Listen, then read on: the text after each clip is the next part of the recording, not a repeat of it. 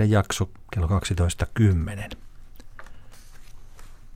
Mietinlauseeksi luen jälleen otteen Ralph Waldo Emersonin teoksesta Ihmiskunnan edustajia. Suomentaja on Voltaire Kilpi.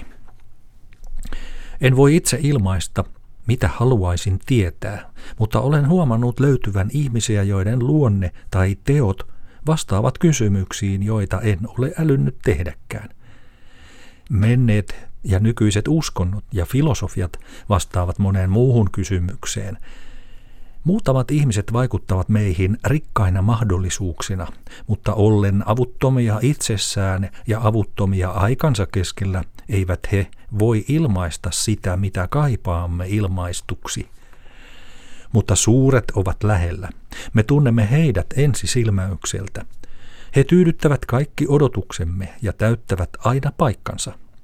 Mikä on hyvää, se on aina vaikutusvoimaista, hedelmällistä. Se ottaa tilansa, hankkii ravintonsa ja liittolaisensa.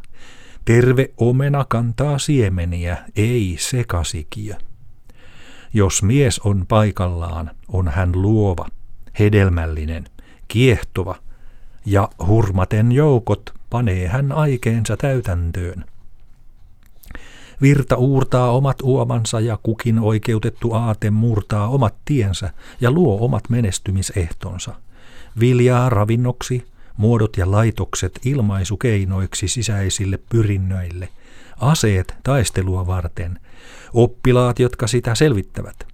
Todellisella taiteilijalla on koko maan piiri alustanaan – Seikkailijalla ei vuosikausien taistelujen jälkeenkään ole leveämpää ponnistusalaa jalkainsa alla kuin omat anturansa. Näin mietiskeli Ralph Waldo Emerson. Suomennos oli Walter Kilven.